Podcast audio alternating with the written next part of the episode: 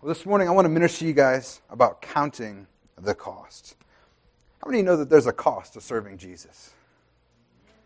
There's a cost to serving Jesus. And being a disciple requires discipline and sacrifice in your lives. You see, salvation is about meeting God at the cross, meeting Jesus at the cross and putting your trust in Him.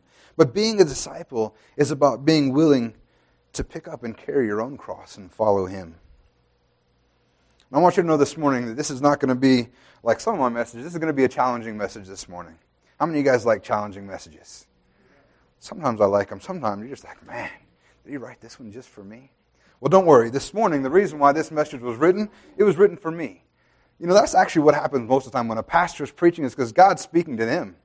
And we don't want to deal with it alone, so we preach it to you, and you get to share right there alongside with us.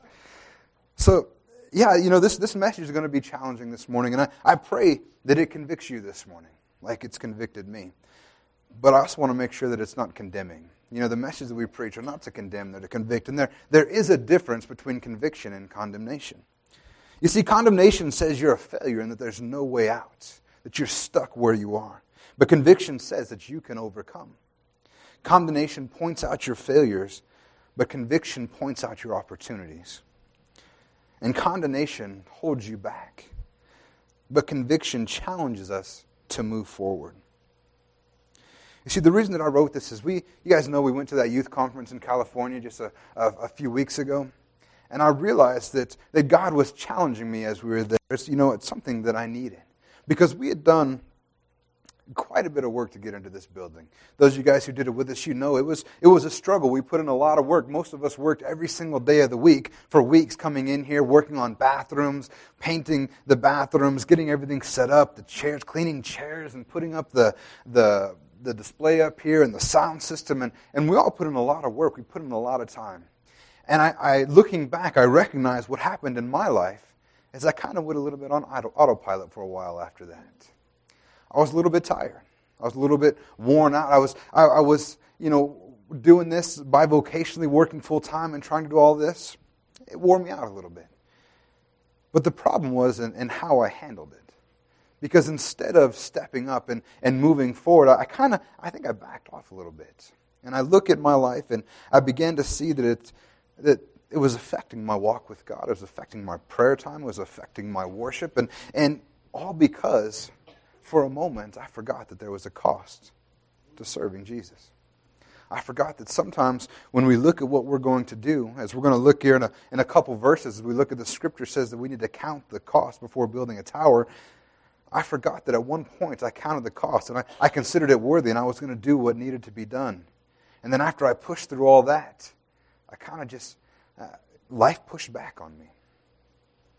And you're like, wait a minute, Pastor, that happens to you? Yeah, it happens to pastors. It happens to everybody. We all have our moments. The, the problem is not having those moments. The problem is what do you do for, from then on? And in this particular time, God was telling me that, hey, you remember one time you counted the cost and it was, you decided it was worth paying. And we need to step up. We need to, to do those things that are hard to do. We need to carry our own cross. Amen? So, as we get started, the first scripture I want to look at this morning is Luke 14, 26 through 27. It says, If anyone comes to me and does not hate his own father and mother, and wife and children, and brothers and sisters, yes, and even his own life, he cannot be my disciple. Whoever does not bear his own cross and come after me cannot be my disciple. You know, this got me thinking what does it mean to be a disciple? And as I was looking about it, especially in light of this scripture, the truth is that being a disciple, it means to put Jesus first and foremost in your life, no matter what. It means that He's going to be first before our jobs, our work. It means that He's going to be first before our family, that Jesus is first before our spouses, and He's even to be put first before our very own self. You know, in the scripture here, he says, If anyone comes to me and does not hate his own father and mother, how many of you look at that and like, man, that's kind of harsh. That's a little bit rough. I don't, I don't want to I don't want to have to hate somebody.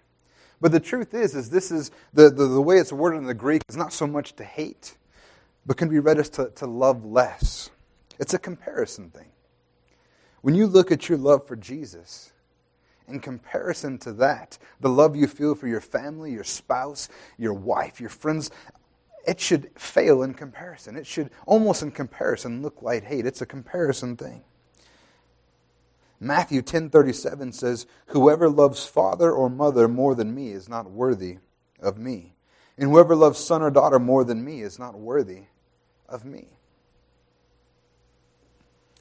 You know, this was a tough statement for the Jews at the time.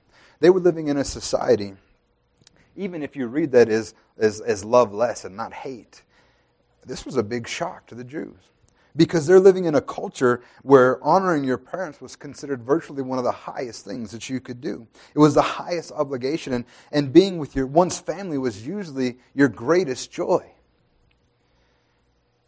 And in that time, teachers regularly demanded respect and, and affection, but in Jewish tradition, the only one that could ask for that kind of love was God Himself. That kind of devotion was God Himself.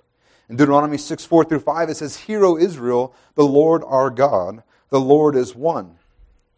And you shall love the Lord your God with all your heart, with all your soul, and with all your might.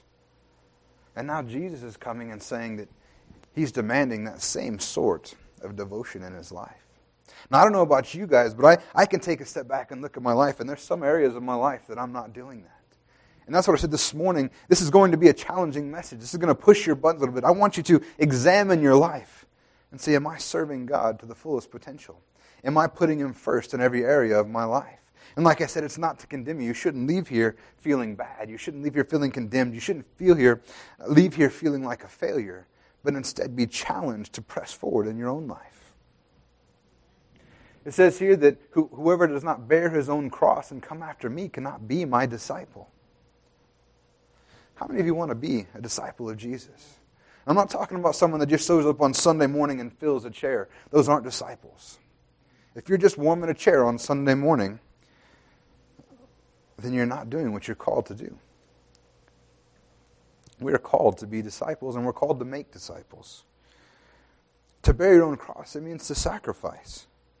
Jesus carried his cross up to to Golgotha and he, he, he laid on it. He, he, he died on it for us. That was him carrying his cross. And for us to carry our own cross doesn't mean that we need to, to, to go somewhere and hang and die, but it does mean that we have to be willing to sacrifice a few things. You know, one of the things you might have to sacrifice is that extra hour of sleep in the morning to make sure that you get up and spend time with God. What about that extra hour of sleep you got this morning if you didn't come to the prayer meeting? Sometimes it's we need to we need to sacrifice that extra hour. Or what about when you get home from work and you just want to sit on the on the couch and watch some TV? Are you willing to sacrifice some of that time to spend it with God to honor him? Or what about your Saturday mornings? Me and John yesterday we, we met at the church and, and we went out and handed out flyers in one of the neighborhoods and we knocked on doors and we talked to some people. And that requires some sacrifice. It's totally worth it. Don't get me wrong. Sacrificing for Jesus is totally worth it. But it did mean we had to give up our, our Saturday morning to go out and try to reach people in the neighborhoods. And some of you might think, well, that's a little scary to go knock on doors. I tell you what, we got it pretty easy here in the United States. You know, we, we walked around and knocked on doors, and you want to know what the worst thing that happened to us yesterday is? The worst thing that I can think of that happened to me is I knocked on the door, and the guy said, Oh, I'm a little busy right now, and he closed the door. It was rough. Man. You know, there's, there's people giving up a lot more than their Saturday mornings right now for Jesus Christ. There are people that are giving their lives.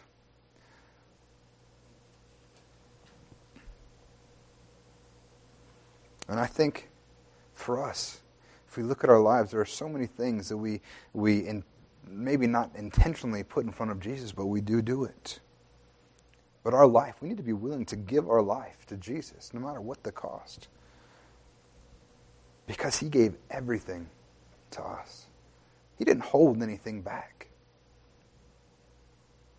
And putting Jesus first, it's not easy. I'm never going to tell you that it's easy, it's tough.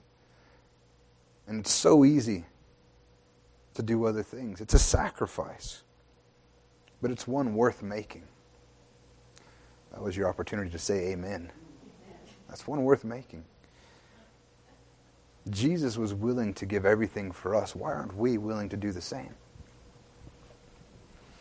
In Luke 14, 28 through 30, it says, For which of you desiring to build a tower does not first sit down and count the cost, whether he has enough to complete it? Otherwise, when he has laid a foundation and is not able to finish, all who see it will begin to mock him, saying, This man began to build and was not able to finish.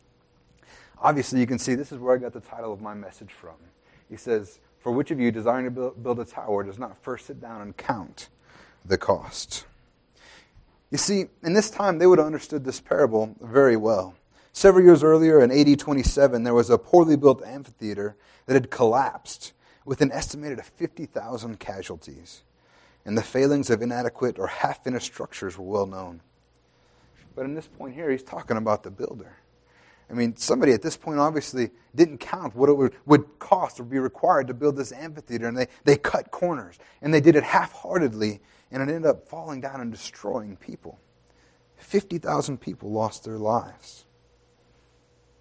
You know, for us, this is, I think it can describe many Christians in this country that are, are just Christians in name only, culturally Christians. They maybe show up on Sunday, just the, you know, the two big holidays a year. Maybe they come every Sunday, but the rest of their week, you couldn't tell them from anybody else. They might make a big show in the open, but behind closed doors, they're completely different people. And I'm not talking about people that are living their lives that they're trying, that they're trying to honor God and they slip up. I'm not talking about people that make mistakes. The Bible says that the righteous man falls seven times, but he gets back up seven times. If you're willing to get back up, you're doing the right thing. You are serving God. But if it's just a show, then we're missing the point.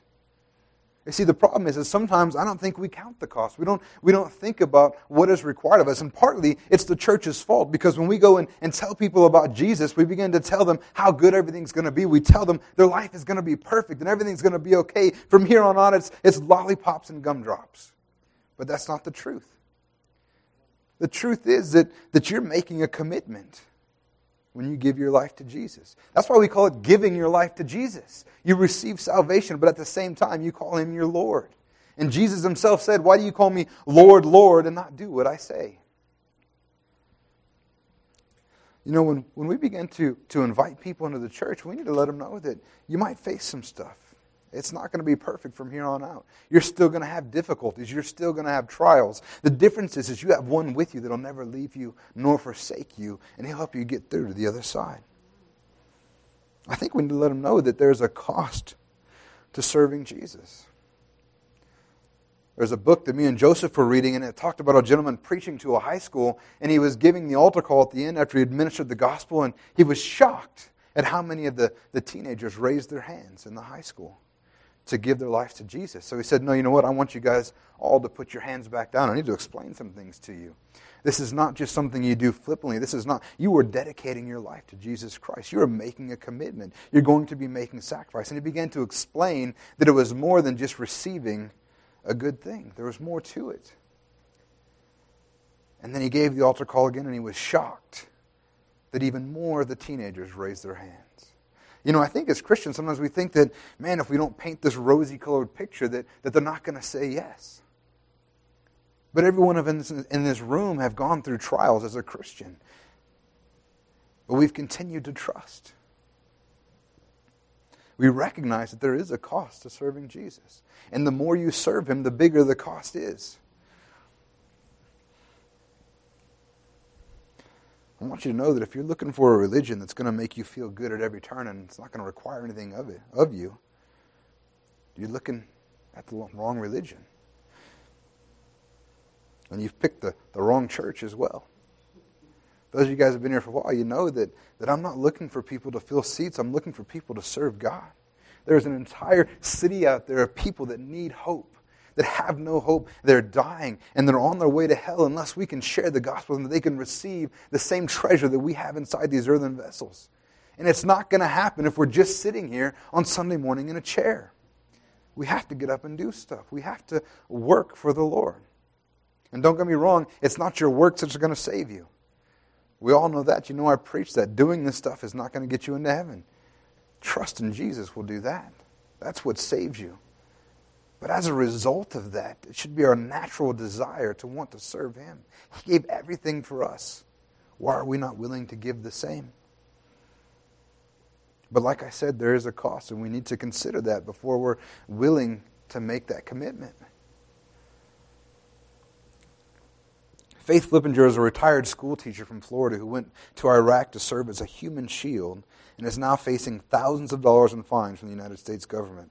Flippinger returned home in May as being fined at least $10,000, and she has refused to pay and could face up to 12 years in prison and the Department of Treasury sent Flippinger a letter in March informing her that she broke the law by crossing the Iraqi border before the war, traveling to Iraq, violated U.S. sanctions, and prohibiting American citizens from engaging in virtually all direct or indirect commercial, financial, or trade transactions with Iraq.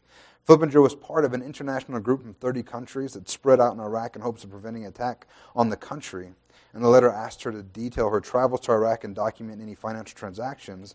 And in a response, Flippinger contended that only money she spent was on food and emergency supplies. But if Flippinger doesn't pay her fine, it could increase, and money could be taken from her retirement checks or Social Security check. A lien could be placed on her assets. And Taylor Griffin, a Treasury Department spokesman, said she was in Iraq in violation of U.S. sanctions, and that's what happens. You know, I definitely don't agree with the woman. But I wonder, did she count the cost before she decided to make a stand for something? Or did she think she was just going over there and, and do what she believed in and, and there was going to be no consequence? She has a price to pay for doing what she believed in. And I don't know the end of the story. I don't know what happened. I don't know if she was willing to pay it. But I'm asking you this morning are you willing to pay it? Because there's a cost to serving Jesus Christ. In Luke 14, 31 through 33, it says, What king going out to encounter another king in war will not sit down first and deliberate whether he is able with 10,000 to meet him who comes against him with 20,000? And if not, while the other is yet a great way off, he sends a delegation and asks for terms of peace. So therefore, any one of you who, is not, who does not renounce all that he has cannot be my disciple. This is a similar parable. How many know that Jesus is making some, some hefty claims? He's saying, look, there's, there's some stuff you got to do if you want to be my disciple, and if you're not willing to, you cannot be my disciple. This king right here, he's got to ask himself, he's getting ready to go to war, does he have what it takes to win this war? And if he does not, he's ultimately got to make peace with the upcoming force. It's either that or get routed. You know, in reference to us, Satan is referred in Scripture as the God of this world. In 2 Corinthians 4 4, it says, In their case, the God of this world has blinded the minds of unbelievers, keeping them from seeing the light of the gospel of the glory of Christ, who is the image of God. The terms of peace required for the God or the king of this world is not one that I'm willing to make. And there are also there's some theologians that, that look at these two parables and, and they say that no, the, the king and the, the builder in this case is actually not referring to us. Most, uh, most commentaries, if you read about this, most theologians believe that it's referring to us, but there are some that say, you know what? The, the builder and the king is actually referring to Jesus. And he's the one counting the cost. And he's building an army. How many know that you're in the army of God right now? And he's building an army, and he's got to count the cost. That's why he says, if you're not willing to renounce all, that you can't be my disciple. Let me ask you guys, Jeff and John, are, are, are you, would you want somebody beside you in war that wasn't willing to give it all? Jesus isn't looking for anything different. That's why he's saying, you can't be my disciple if you're not willing to. Because he counted the cost. He knows what he's up against. And I thank God that he's already victorious. But he wants strong Christians. So my question to you is, is Will you be a strong member of that tower? Will you be a strong member of that army? Will you be a disciple? In Matthew 11, 12, it says, From the days of John the Baptist until now, the kingdom of heaven has suffered violence, and the violent take it by force. You see, Christianity today is not about being timid. Rather, Christianity any time is not about being timid. But we're to be bold. We're to stand strong. It says, that the kingdom of heaven has suffered violence, and the violent take it by force. That's not our, the picture of heaven that, that we often think of in our minds. In 2 Timothy 1 7, it says, For God has not given us a spirit of timidity, but of power and love and discipline.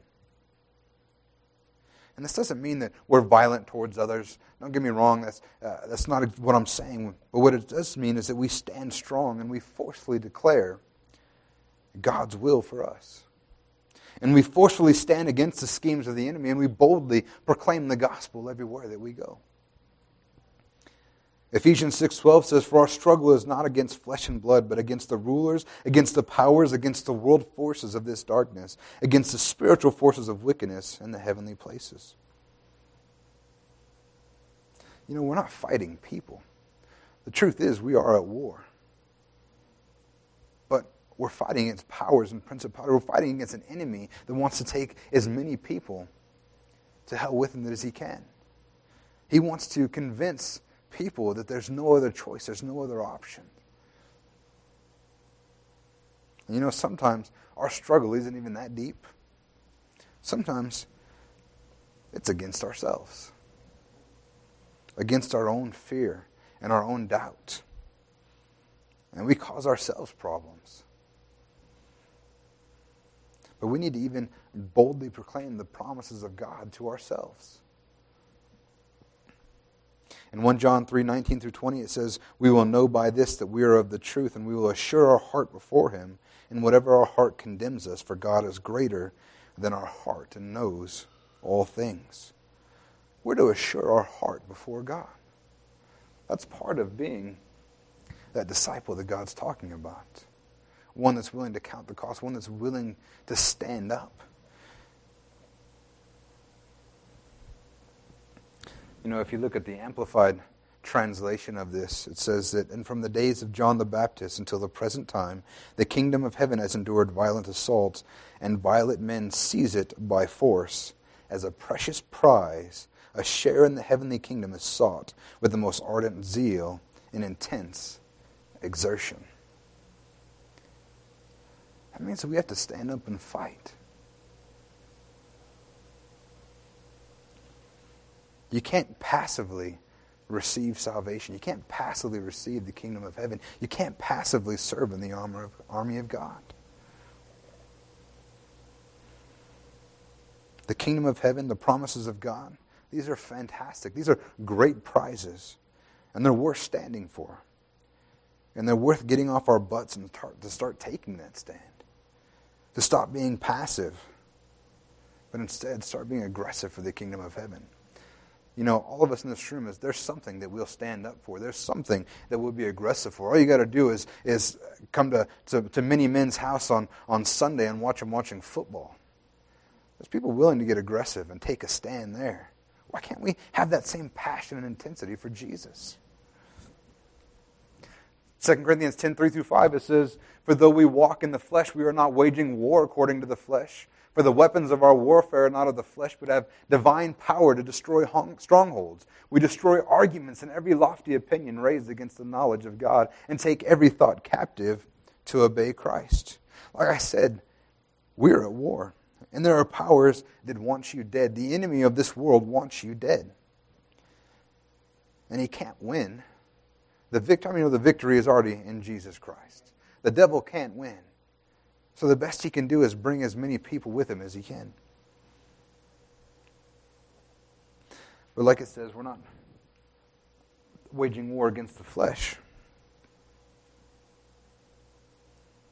And we're not fighting against people. And the lost are not our enemy. You know, something that breaks my heart more than anything is when I used to go to the University of Arizona. And there would be this guy out on the mall, and he would just be preaching fire and brimstone, and you're all going to hell for doing this, that, and whatever. And he began to just tell them that they're going to hell. You know, and at first glance, you're like, wow, at least he's standing up and doing something, but he's got the target wrong. It says that we're not waging war according to the flesh. And actually, he was making it harder for people to minister to the gospel to them later. Because they were, they were being pushed away there. Why would, why would anybody want to serve a God and be part of, a, a, of that kingdom where people act like that? You see, the truth is, when we talk about this, we don't wage war according to the flesh, is that, that God doesn't hate people, no matter how bad their sin. God doesn't hate homosexuals. He doesn't hate people that perform abortions or have abortions. He doesn't hate strippers. He doesn't hate prostitutes. He doesn't hate people. He hates the sin in their lives. How many know that, that homosexuals aren't going to hell because they're homosexual? And people that commit abortions aren't going to hell because they've committed abortion. The truth is, they're going to hell because they haven't received the gift of eternal life that is offered freely in Jesus Christ. And all those things are sins, just like any other sins, even though somehow in our mind we begin to, to look at different sins as, as carrying more weight than another. You know, some sinner is worse than another, but I'm telling you what, every sin will take you to hell. And the only thing that can forgive you from it is Jesus Christ. But if that's the case, if we're not warring against the flesh, then how do we war? I want to tell you that you want to do you want to make a difference in this world? If you want to make a dent against the enemy, if, if you want the enemy to know your name because he wants to stop you, begin telling people about the love of Christ. Begin to tell them that Jesus Christ loves them no matter what they did, actually, in spite of what they've done. That he went to the cross knowing all about what they did. And then he loved them anyway. And then it has nothing to do with what they've done and it has nothing to do with what they will do, but, but his love for him is, them is greater than that if they'll receive the free gift of life in Jesus Christ. Then they can be changed, they can be made brand new. We tell them that he gave all so that they could live. And we combat incorrect views of God and Christians and how we live so that we can have an opportunity to share the gospel. Do you live your life so that you look like Jesus? Or do we live our lives so that nobody could tell the difference between a Christian and somebody who's not saved? The truth is that telling people that Christ loves them is probably not going to be enough. But we need to show them. We need to live our lives in such a way that they see the love of Christ inside of us. The scripture says that they'll know you're my disciples by your love for one another. They should see it in our lives.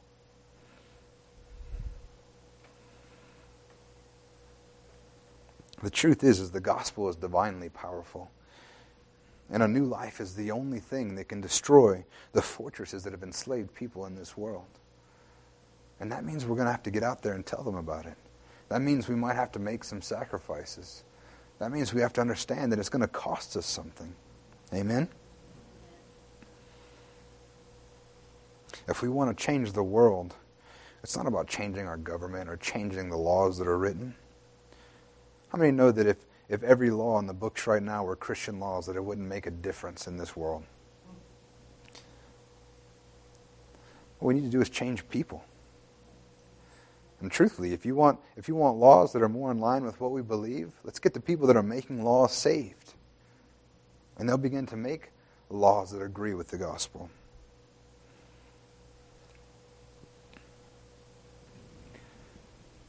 And the other thing the scripture says we need to do is that we need to take every thought captive to obey Christ. You know, I've, I've heard it said you can't stop a bird from landing on your head, but you can stop it from building a nest. You know, there are things that'll pop into your mind that you're like, where the heck did that come from? The problem is not that it pops into your mind. The problem is if you let it develop into something that can't be controlled.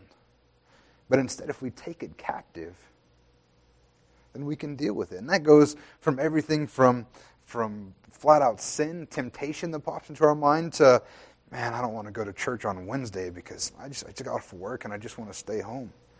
Take those thoughts captive and instead choose to obey Christ to serve Him. Don't let rogue thoughts manifest into actions in your life.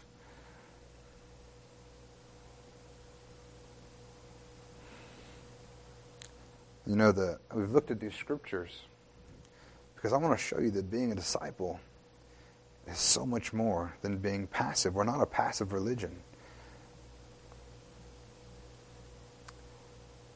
And I don't know, you guys probably feel a little uncomfortable right now hearing this stuff. I know I feel a little uncomfortable preaching it.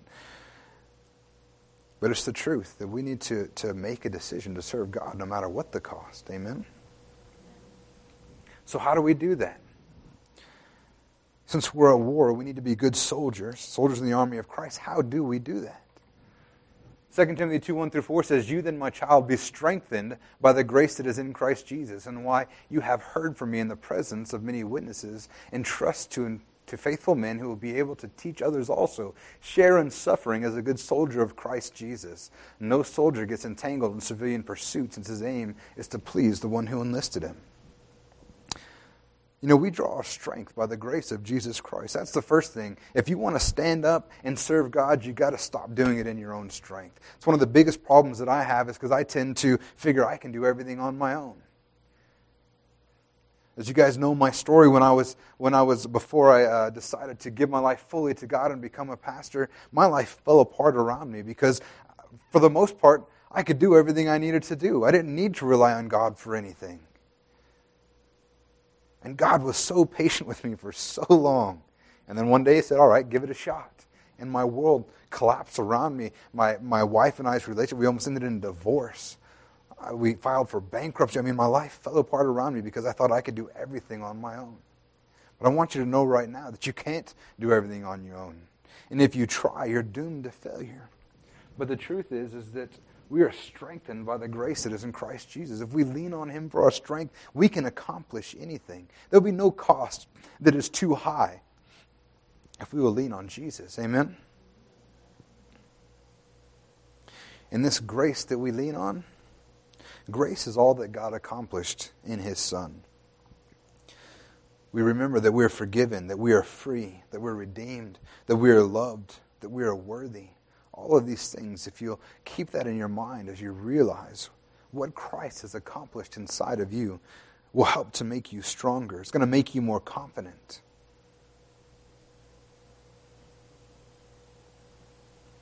The other thing is that we need to, to train and be trained.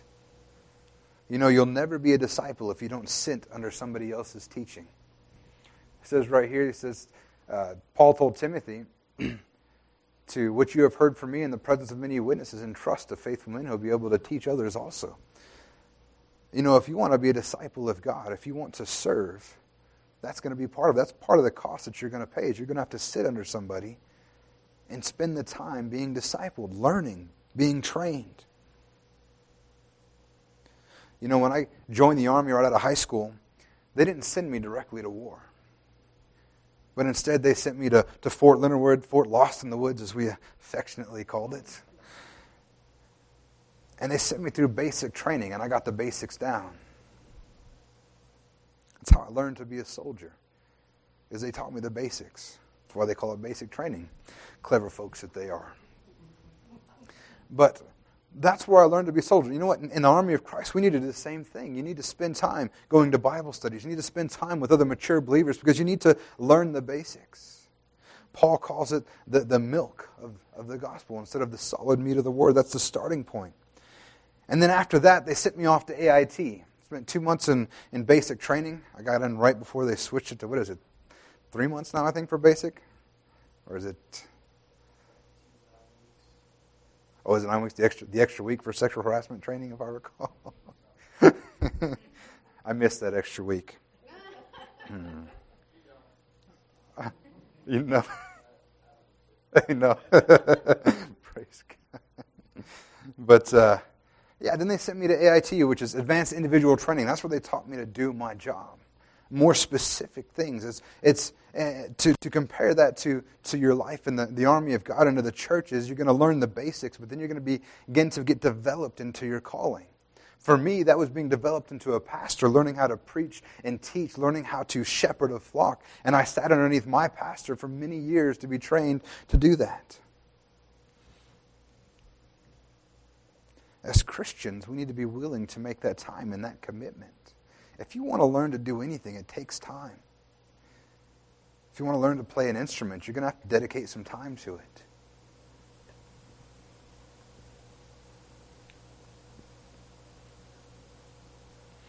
You know, we really need to spend time It's something I don't think we do enough of, but we really need to spend time learning the basics before we even move to a specific ministry.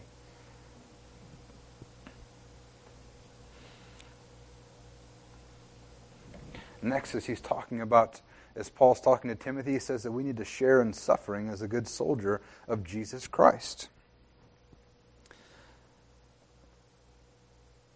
You know, to endure suffering, that seems like a strange thing. And it's not, it's definitely something we don't tell uh, new Christians that, hey, there might be some tough times coming up, but I think we should. I think we do them in the service that we don't. But there's going to be suffering as a Christian. You're going to suffer. You're going to suffer things as a Christian that you never would have suffered if you wouldn't have became a Christian. No one's going to persecute you for not being a Christian. And thankfully, here we have it a little bit easier than other places in this world. There's also going to be training as a Christian. There's going to be some things that you go through that God will use to help you become stronger. Now, I don't believe that God is going to cause harmful things in your life. God doesn't, doesn't use those kind of things, but you know what? You're going to face them because there's an enemy that's against you. And God will use those things to strengthen you. Like a, a tree blowing up on a mountaintop. If you look at trees that have spent most of their lives in the wind, the, the, their, their wood that you get from this is so much stronger than the wood getting from ones that have never had that. Matter of fact, in the biosphere, when they first started that, they were growing all the trees, they were, they were making all the different environments, and everything was going great. It was working according to plan. Then one day they woke up and the trees began to snap under their own weight. And the one thing that they noticed was that in this biosphere there was no weather, there was no wind. And because of that, the trees never got blown around and they never became stronger, so that when they grew up to be large, eventually they couldn't even hold up under their own weight. As Christians, we need to be trained as well. Anybody ever heard the saying that faith untested is faith untrusted? Sometimes our faith is tested to be ready to, to, to, to put even more faith out in different situations. Next, he says, No soldier gets entangled in civilian pursuits, as his aim is to please the one who enlisted him. The next thing we need to do is make sure that our focus is not in the wrong place. You know, when you're full time in the military, in the army, you can't just get another job. At least you got to make sure it doesn't interfere with your current one. And even for the reservists or the National Guardsmen, if they're called to service, the number one priority is the service in the military. Matter of fact, there's laws in place now that no matter how long you're gone, you can't even lose your job. They have to have it waiting for you when you get back. The priority is to the military service. And as Christians, this should be our attitude as well. The kingdom of God should always come first.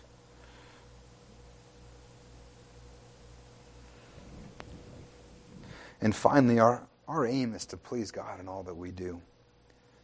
And all that we do in our lives should be honoring to Him. And just like soldiers, a soldier's work is to do his commander's will, ours is to do the will of the King of Kings. Amen? And I need to get moving, so we'll try to get through these last bit here.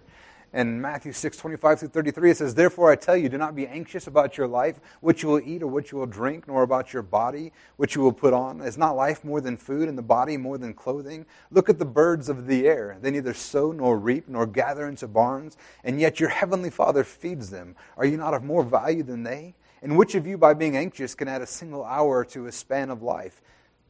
And why are you anxious about clothing? Consider the lilies of the field, how they grow. They neither toil nor spin. Yet I tell you, even Solomon in all his glory was not arrayed like one of these. But if God so clothes the grass of the field, which today is alive and tomorrow is thrown into the oven, will he not much more clothe you, O you of little faith? Therefore, do not be anxious, saying, What shall we eat, or what shall we drink, or what shall we wear? For the Gentiles seek after all these things, and your heavenly Father knows that you need them all. But seek first the kingdom of God and his righteousness, and all these things will be added to you. Like I said a little bit earlier, but in order to be a good soldier, we need to make sure that we're not getting entangled in that civilian pursuit. Basically, any any pursuit other than your military service. And for us as Christians, that means that we don't get so entangled in the things of this world that we can't serve God. You know, when I was in the Army, I didn't have to worry about food or clothing because the Army provided all that stuff for me. At least in the beginning. You had to pay for uniforms afterwards. But the truth is, the reason why they don't do that is because all that stuff would be a distraction to your military service. You know, when you're, on, when, you're, when you're in the Army, you're not worried about your next meal. They will provide that for you.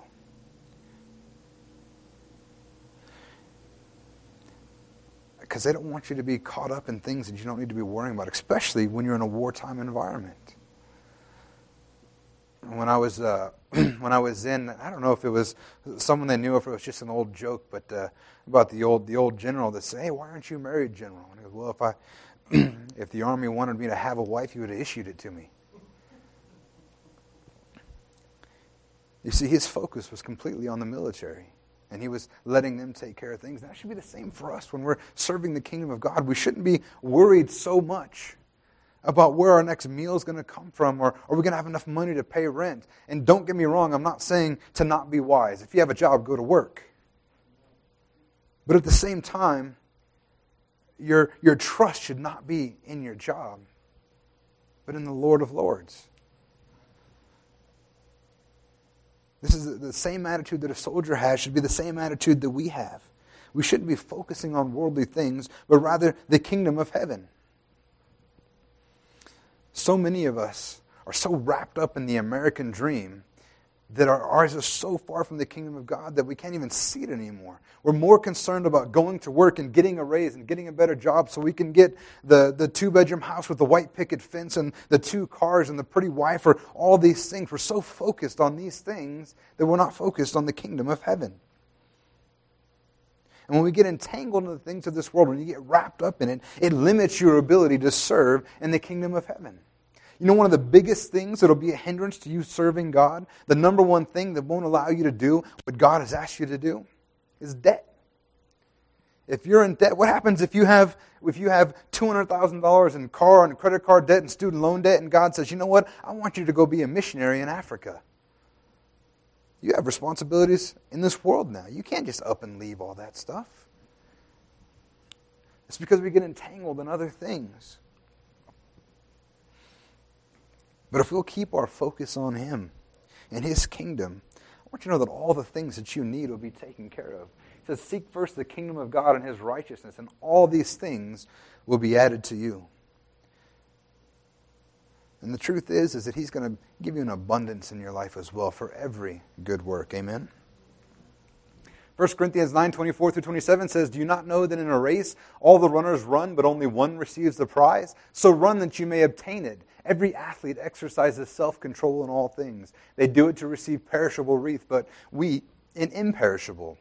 So I do not run aimlessly. I do not box as one beating the air, but I discipline my body and keep it under control, lest after preaching to others, I myself should be disqualified. I mean that athletes don't compete to tie. At least, now maybe in this world, as we teach our kids that nobody wins and everybody gets a green ribbon, which I think is. Uh, not a wise decision. But the truth is, is that in any competitive sport, you don't compete to tie. You compete to win. And in order to win, they have to train hard and they have to play hard. He says that every athlete exercise, exercises self control in all things, and they do it to receive a perishable wreath. You know, athletes perform self control to turn their bodies into well oiled machines. They restrict their diet, they commit to specific workout routines, specific training and rest schedules. And everything they do is meticulously planned out to have the greatest impact for their body. I mean, I've, I've, I've done some reading and I looked at some what like Olympic athletes, what they do to train and be ready. It's incredible. It blow your mind the dedication that they have, and they're competing for a perishable wreath. They're competing for a medal. Why aren't we willing to put that much effort into the kingdom of heaven for an unperishable wreath? You know what you're what you're training for, what you're fighting for, what you're sacrificing for is worth so much more. How many people are going to come up to you in heaven and say, you know what, because you reached out to me, I'm here today? That's an imperishable wreath. That's a life. And then Paul says, I discipline myself. I discipline my body and keep it under control, lest after preaching to others, I myself should be disqualified. And that's one of the greatest disservices we can do as Christians is not practice what we preach. Matter of fact, there's so many people doing that that Christians in this country have the general stereotype that we're all a bunch of hypocrites. And I'd like to say that that's not true, but I think in many times it is. Many times in my life it's been that way. If I'm being honest with you, and I think you can probably look at your life, and there's been times in your life where you weren't practicing what you preached either. But the truth is that when we preach the gospel to others, we need to be living that same life ourselves. Otherwise, even knowing the truth, we can be just as lost as those we preach to. Amen? In Matthew 6, 22 through 24, it says, The eye is a lamp of the body. So if your eye is healthy, your whole body will be full of light. But if your eye is bad, your whole body will be full of darkness. If then the light in you is darkness, how great is the darkness? No one can serve two masters, for either he will hate the one and love the other, or he will be devoted to the one and despise the other. You cannot serve God and money. You know, the greatest danger of being caught up in this world, not giving, not counting the cost and giving your whole life wholeheartedly to Jesus is a split personality. Where we are looking has a great impact on where we are heading. Let me say that again. Where you're looking has an incredible impact on where you're heading. If you want to do just a simple, a simple experiment, walk outside and, and look at somewhere you want to go, but then look at a pole, 45 degree angle, and try to walk to where you were going before. You're going to notice you begin to do this little side step, and you, you walk to where you're looking. It's what we do naturally. And the same thing happens in our spiritual life as well. Whatever you're looking at is where you're going. And if your eyes aren't on Jesus, you're not going to be heading towards Him. Matthew says if our eye is healthy, then it directs our whole body to be healthy. And the opposite is true.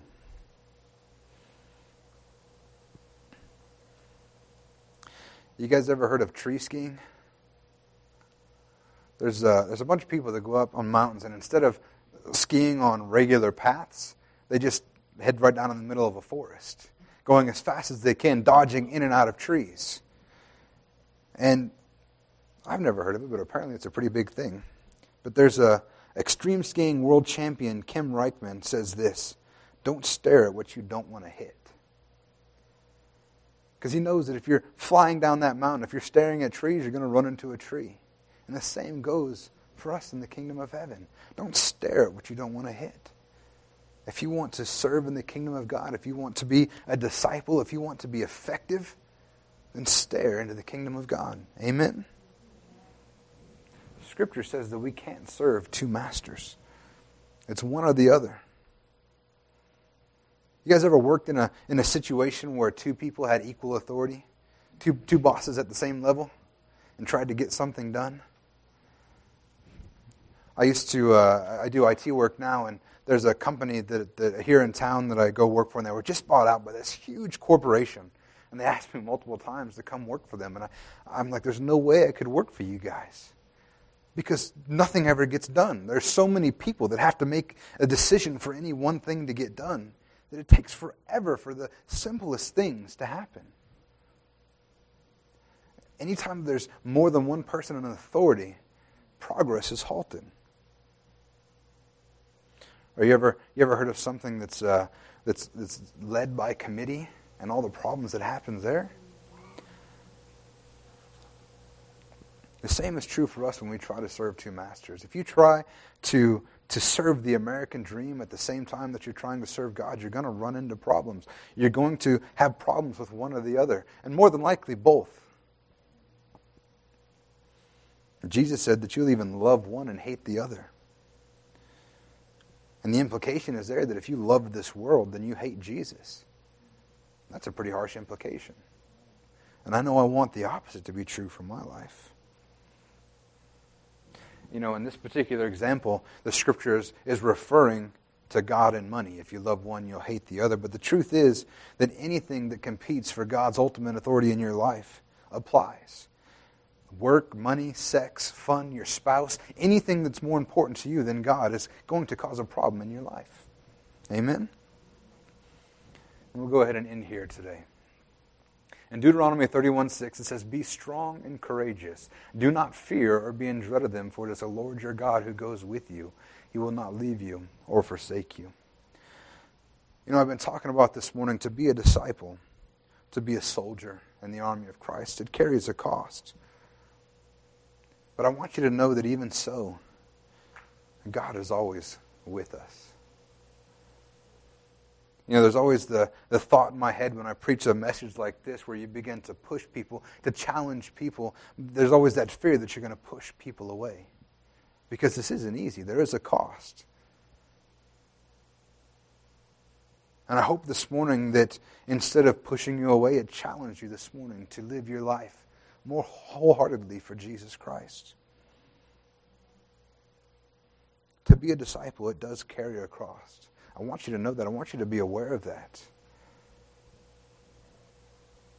But the truth is, no matter what the cost, God is always with us. He's always going to be there. He's never going to leave you or forsake you. You'll never be alone in your walk with Him.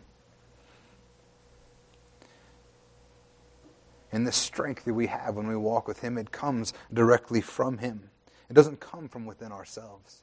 Matter of fact, if you're trying to draw your strength from within yourself, you're going to fail. I know that one from experience. But that's because that right now, if you've accepted the Lord Jesus Christ as your Lord and Savior, that He's inside you. He's behind you and He's backing you up. He's never going to let you fail or fall. Doesn't mean you're not going to have struggles. It doesn't mean you're not going to have tough times. It doesn't mean there's not a cost to be paid, but you will not fall.